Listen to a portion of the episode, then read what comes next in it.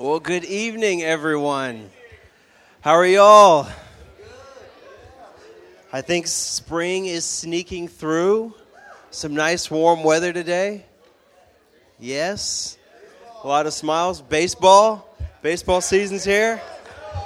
Which is uh, very exciting because that's a, another reminder of the Astros winning the World Series. Astros, people? No? No? There we go. Astros. Well, you know, it's a y'all are pretty hyped tonight, pretty excited. So I figured, what better thing to do than to continue the excitement with a great joke? Yes. So, the joke is, a respected surgeon comes in from work one day, sits down on the couch, and turns on the evening news. Who said, "Oh God"? This is oh, this is this is a good joke. And then as he's watching the news, his phone rings, and he answers it, and it's a colleague of his, and the colleague says, "Poker tonight. We only have three. We need one more." He said, "I'll be there immediately." He's putting on his jacket when his wife sees him leaving the house and she's like, Is it serious? Is it an emergency? And he was like, Yes, it's really bad. Three doctors are already there. I have to hurry up and get there now. Come on, what is what? All right, all right. Well, I'll keep working on my jokes. I'll keep working on my jokes. I'll say a prayer and we'll get started. Lord God, uh, thank you that we can have fun and uh, joke around and laugh. Um, thank you for what Christian said. Lord God, you are so good. And I just pray that you would um, help us to see you in the subject that we're talking about tonight. Would you help us to see just how spiritual this subject is and to not disconnect it from you? Speak through me. Open up our hearts and our minds. We love you, Lord. Pray this in Jesus' name. Amen. So there I was. I'm standing in front of a guy who's in my small group. And he has just told me, he has just asked me a question. And then I've responded with a question. And he is thinking through all the different responses that he has. He's just asked me, hey, I got a test tomorrow. It's pretty important. And I'm thinking about skipping Chi Alpha tonight. Is that okay with you? And so I'm like, all right. Well, you could skip and you could use this extra time to study, or you could treat it as an opportunity to trust God with your, with your classes and with this test specifically. And then there's a pause, and he's looking at me, and he's thinking all these different things about how he's going to respond. Some of his thoughts, well, I could tell Jordan, sure, I'll come, but really just lie. And then text him later on and say, oh, yeah, hey, uh, you know, I got a stomach ache and I actually can't come tonight. Or he's like, maybe what I could do is I could just say, hey, Jordan, I'll think about it. And then later on, hide in the library and say, and not respond to any of my texts or my calls and avoid me that way. Or maybe he's going to be super spiritual and he thinks to himself, you know what? When I walk to the library, I'll listen to a sermon. Library is like 20 minutes away sermon. I'll even play a couple Bethel songs at the beginning, so it'd be like worship. And then I play the sermon. It's like the exact same thing. I'll listen to, I'll listen to some pastor that everybody knows, Steven Furtick, Matt Chandler. That'll be okay. It's a straight swap, right? What does he decide? He decides, man, Jordan, this test is really important, and I really need to study. And so I tell him, I love you. I'll see you tomorrow. And that's it. Then a few hours later, I'm packing a bunch of guys into my quite old Honda Accord that is uh, some used to call the Black Dragon or the Black Stallion. Oh, shame on me. the Black Stallion. We're cramming into it, and literally, as I'm turning the car on, he comes running out of the dorm and he runs up to the car and he says, Hey, don't forget me. I'm like, What are you doing? And he said, Ah, you know what? I got some good studying in and I really want to go tonight. So he goes. And it was really cool because I don't remember every Chi Alpha, forgive me. I don't remember every Chi Alpha I've been to. But I do remember that Chi Alpha. That was some years ago. I do remember that night. I remember watching him worship. I remember sitting there watching him worship and thinking, man, he could be he could be studying right now, but he chose to come here. I wonder what God's going to do with this. So, what happens? Next day, he takes the test. And what grade do you think he got? He got a 52. and he failed out of college, and it took him six months to come back. So, lesson learned.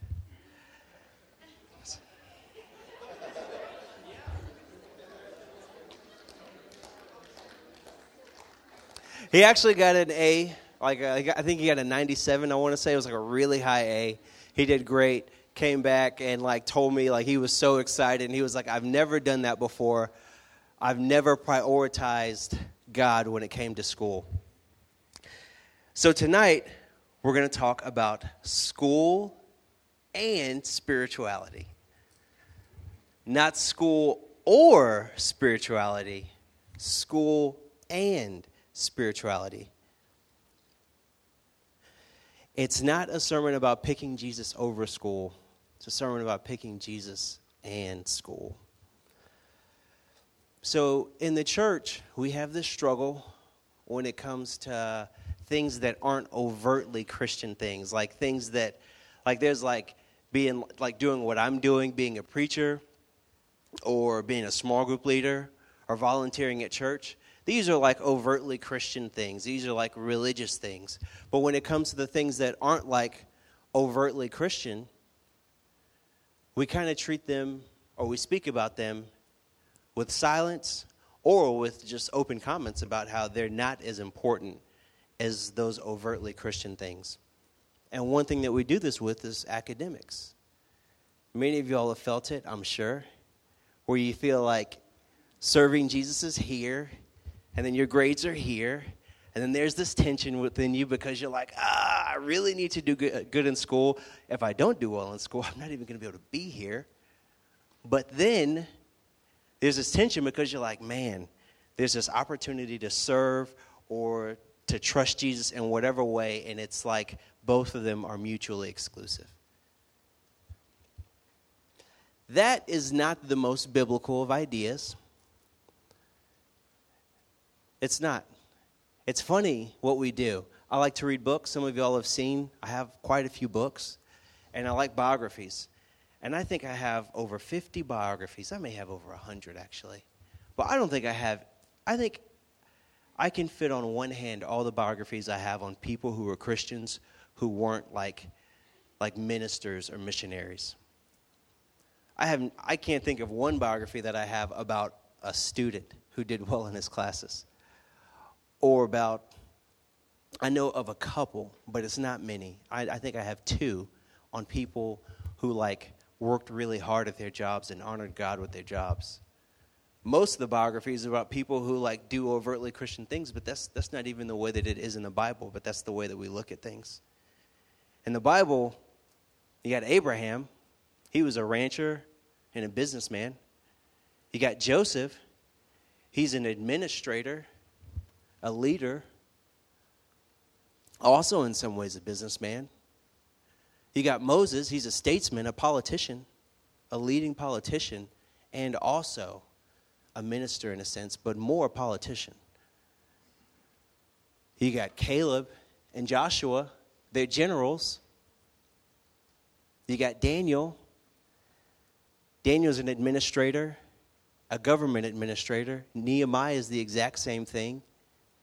These are all people that we talk about. These people, these are people that we lift up in the Bible, but at the same time, like, they're not doing overtly Christian things, but yet they're highly revered. But somehow today we've kind of like disconnected it, where it's, like I said, Jesus is here and school is here. Are y'all getting me? Does that make sense? In Colossians 3, Paul says it really well. A lot of y'all have heard this verse, and it's like one of the core verses of tonight.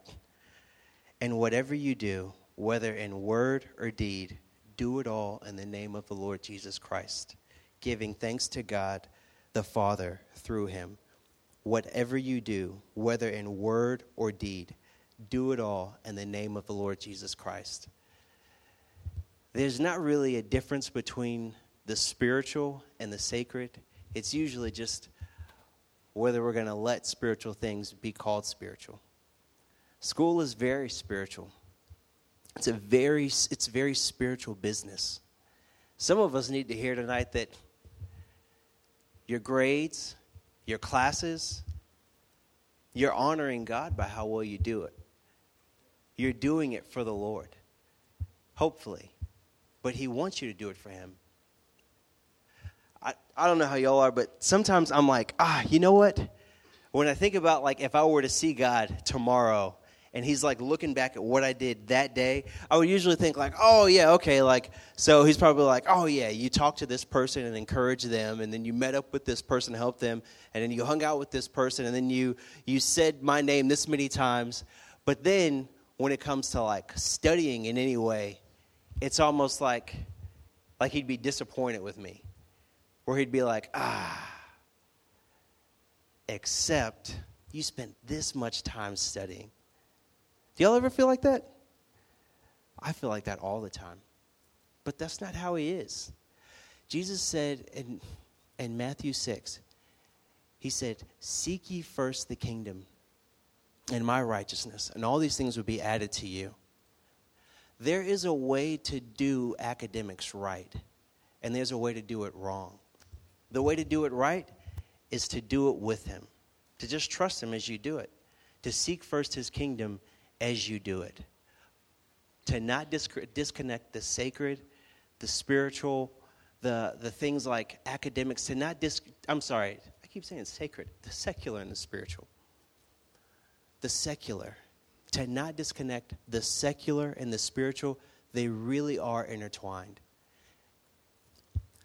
I like history. Some of y'all know this. Anybody ever heard of a guy named Matthew Faraday? Michael Faraday. Michael Faraday. Sure? Yeah? Few head nods. What is he known for? Yes, electricity. He is like the founder of electromagnetism. Think you got a picture of him. Yeah, there he is. He's really old in that picture. He was born in like 1791 in England. He was the foremost electromagnetician. Dude was brilliant. He was a chemist and a physicist. He created the field of electromagnetism. Albert Einstein only kept like three pictures of different of other scientists in his office. This guy just happened to be one of those three pictures. I've heard some people say that he is one of the most, if not the most influential scientists of the 1800s. He was brilliant. He was so smart that you know what he did? He moved the field. He not only created electromagnetism, but he set it so far ahead that it took scientists over a hundred years to catch up to his work. A hundred years. That means that it wasn't until like the 1950s that they were actually able to build on his, his ideas. They were learning stuff that he said for a hundred years. That's how smart he was. Isn't that crazy? Why am I talking about this guy? Because in England, they have this thing, it's the Royal Society, it's in a, uh, they give this science award to the greatest scientists of the, of the time. And they do it every year. And if every scientist, you want to win that award once. If you win it once, it's like winning an Oscar or a Grammy. It's like, hey, you're that dude who won. It's like, yeah, I, I don't work anymore. I just, I do that because I'm that great. He won it twice. And during an award ceremony, what did he do? He's giving a speech about winning this award, and then as people are applauding him, he gets up and walks out of the room.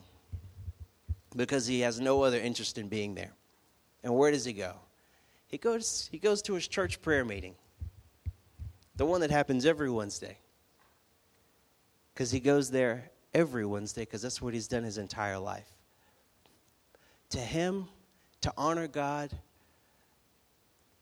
he saw electromagnetism and serving Jesus is the same thing. And he honored God so much through it. And the cool thing about him, one thing I love, is the fact that he was actually pretty bad at math. He struggled with math. He was, in a, he was a phenomenal ex, experimentalist. Is that right? I think that's the right word. When you, yeah, experimentalist. He was great at experiments, but he struggled with math. I just can't help but wonder when I think about him, like, man, I wonder if he would have been as successful had he not been doing it for the Lord. I wonder if the Lord would have like filled in the gaps the way that they did with him, the way that he did with him. Michael Faraday was brilliant and the Lord used him mightily, but I just I just can't help but think about that. I have uh, when I think about when I think about academics and I think about the Lord, there's a few things that jump out to me, and I don't have uh, I don't have too much to say about this, but there's some a few things that I want to highlight. The first thing that I want to highlight is enjoying being a learner. Enjoying being a learner. Proverbs 1 says, says Solomon says, Let the wise hear and increase in learning, and let the one who understands obtain guidance. But it also says in Proverbs 1 that Fools despise wisdom and instruction. And it also says in Proverbs 18 an intelligent heart acquires knowledge, and the ear of the wise seeks counsel.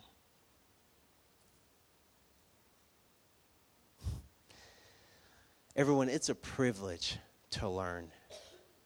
I don't know if you realize it, but you're in a place that like values learning and lets you actually spend time and says uh, you're doing a good job for learning and applying that knowledge. I remember when I graduated, I, I went, I graduated and I was a teacher for a year. I taught high school history. I loved it. It was great. But after I left, I, I was so done with school when I graduated. I was so done. But I remember graduating and teaching kids and lecturing throughout the day and then finding myself a few months in like, man, I wish that I was being lectured to again. I hated it at first, but you're going to move into another phase of life after you graduate. And this phase of life will probably not honor or give you the time to study. And you will find yourself not being able to learn like you used to learn. This is a, a really sweet gift. And I just, I just want to encourage y'all please take advantage of learning. The Lord values it, it's such a big deal but I do have to add this in that as much as I enjoy learning, I did not always enjoy learning. My first three years of college, I was obsessed with my grades proving how big of a deal I was. And by that, I mean, well, to preface this, I, I know that I struggle with affirmation. I am an affirmation addict. And so, and I've been that way for years. And so, like, trying to do things so that people tell me I did a good job is something that your boy struggles with. And I struggled with it then. And so for me, at first it was basketball. That's what I that's that's where I got affirmation. Then I traded basketball for school. And school is a pretty easy thing to get affirmation. And by what I mean by easy is that you have complete control over it. If you work really hard, if you study, study, study, then you'll probably get an A. And then people will give you a pat on the back and you'll feel pretty good about yourself. I don't know if many of you have thought about that before, but do you use school to make yourself feel, feel valuable? Is that where you get worth from? All right, anyways. So, looking back at myself, though, first three years of college, that's what I was doing. And I did not enjoy learning that much. It was actually more of a chore or something that stressed me out. And then had a really sweet experience. Not going to go into it, but I will say the one thing that I did start doing was that I started going to school with Jesus instead of going to school to prove myself to everyone but Jesus. And when I did that, things just started getting a lot better in school. I started going to school with Jesus instead of going to school to prove myself to everyone but Jesus. And I just went to school with him. I trusted him with my grades. I said, I'm going to give you my best, and then I'm going to walk away. That was the way that, that I didn't try to get A's. Actually, I didn't try to get. I just tried to do. I just tried to do well and be able to say that I gave you my best with the time that I had. Funny thing, those first three years, my grades got worse and worse and worse as time went on because I was so stressed out. And then, once I stopped caring about it, I think I got like two B's in that last two years, and it was all A's the rest of the time. I guess that's what Jesus means when he says, when you lo- if you try to save your life, you'll lose it. But if you lose your life for my sake, you'll find it.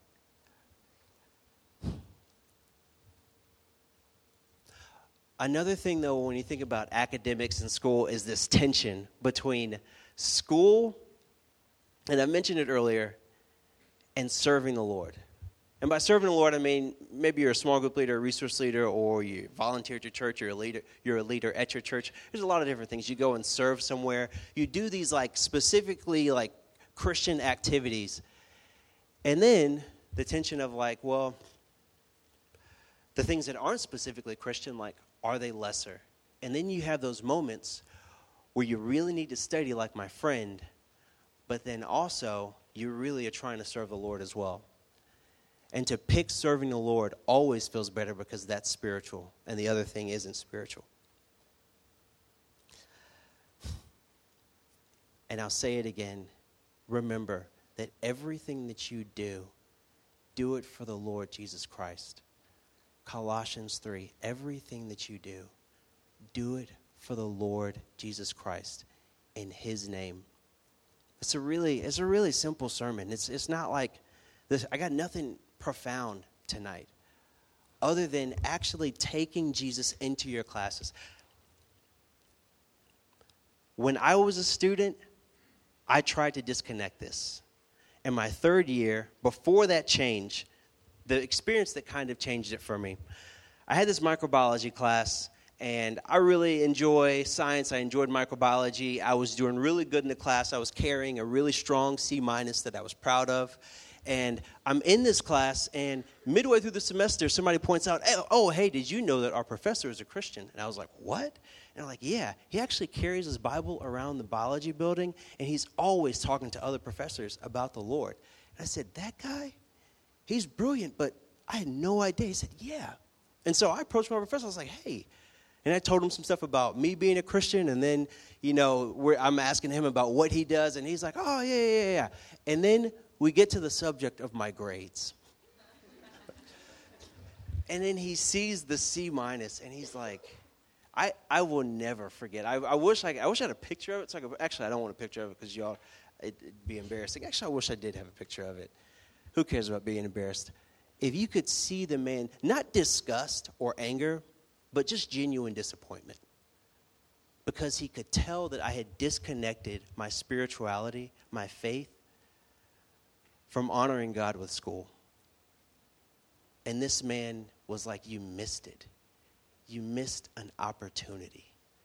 This man used his career to glorify God. And here I was throwing aside basically my career to say that I'm doing Christian things. I got too much time for that. I don't have enough time for that. I'm too busy doing spiritual things. Fortunately, there was a little bit of redemption. A few years later, I ended up teaching his son at this school when I taught for a year. I actually ended up teaching his son. His son was brilliant. I know his son was smarter than me. His kid was like 14. He was brilliant. And he, um, he was wearing, never mind. Anyways. But one thing about his son, though, is I just tried to, at that point in time, I caught it. I realized that the work that I did for the Lord was just important as the work that I did like in the world. They were both the same. Spiritual things, like everything was spiritual. And so I I think I did a pretty good job teaching his son. He said I did a good job. We developed a friendship. He actually prayed for you all.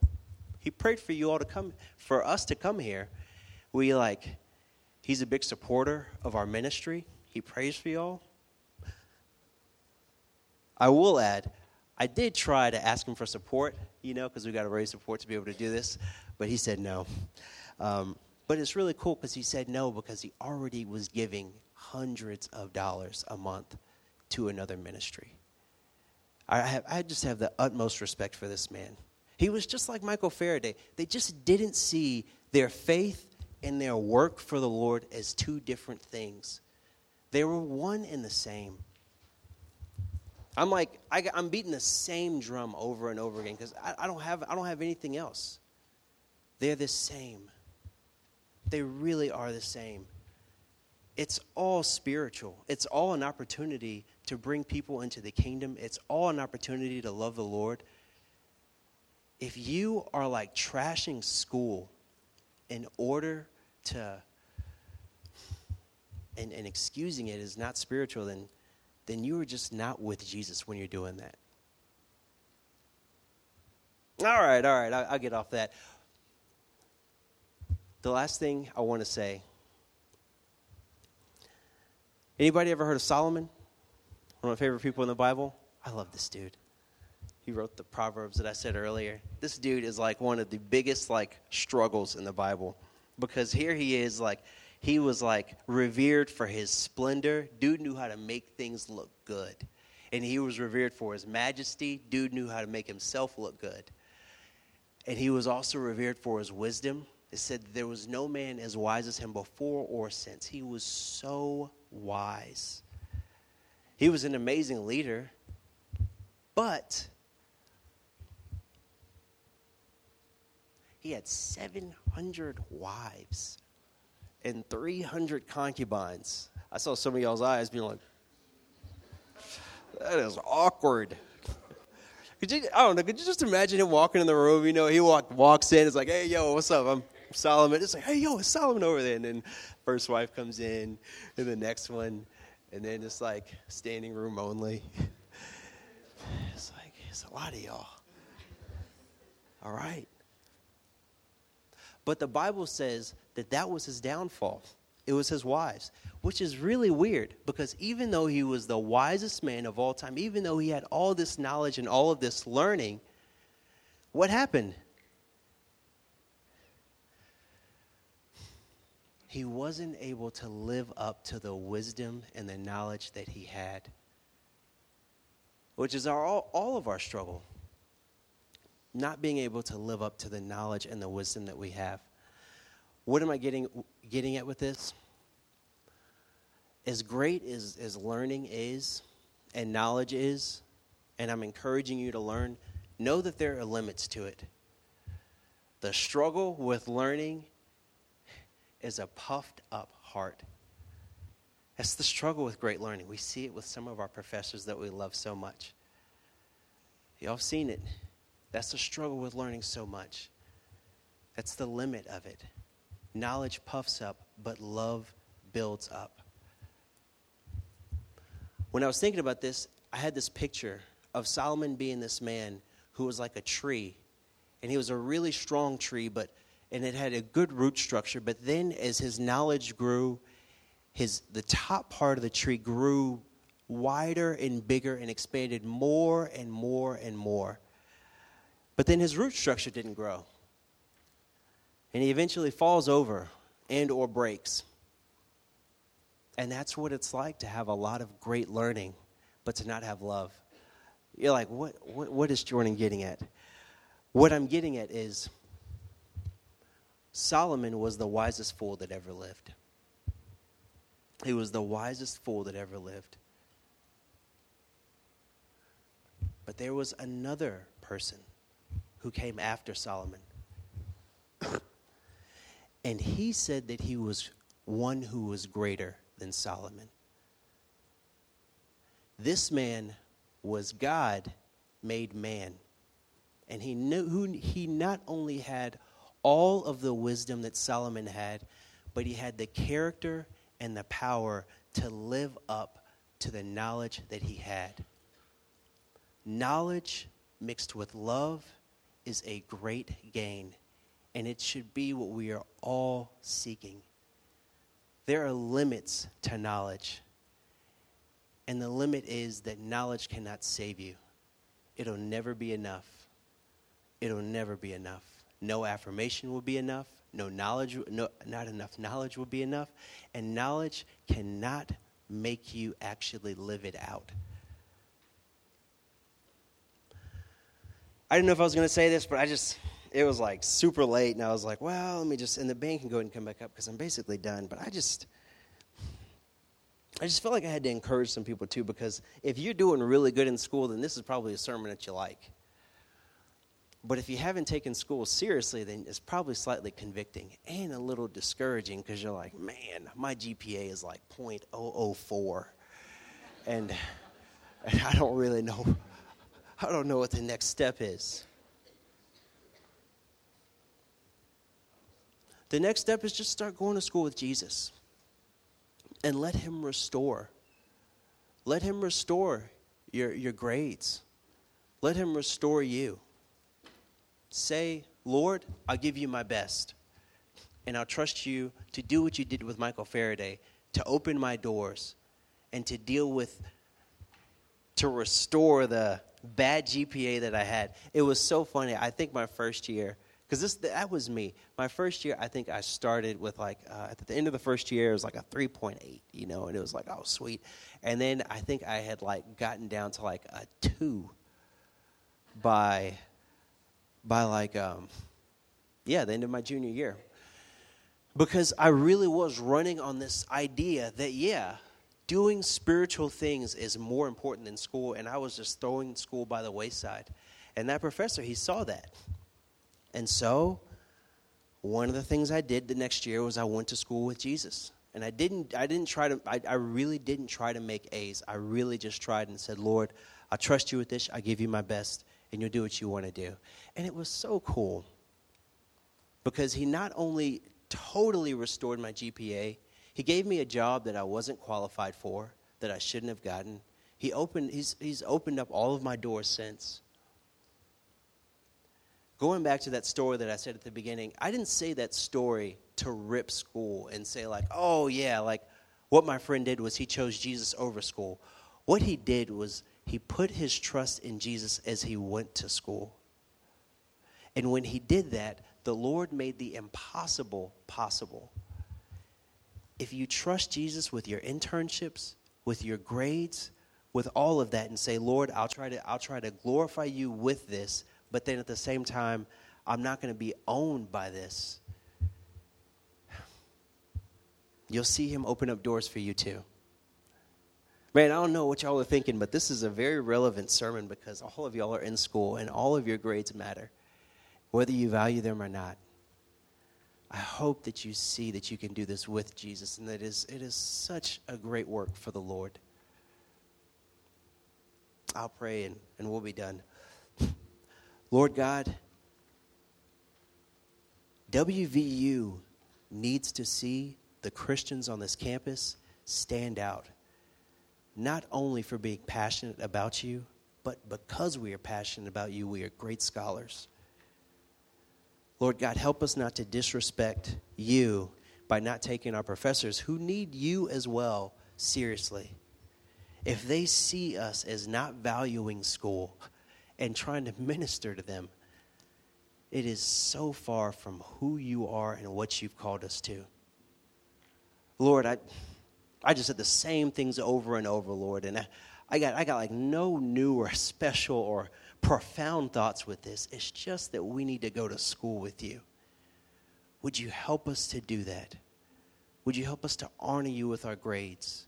Would you restore our GPAs and open up our doors? And, and for anyone who really does need to start over like I did, would you help them to take that step tonight? Pray this in Jesus' name. Amen.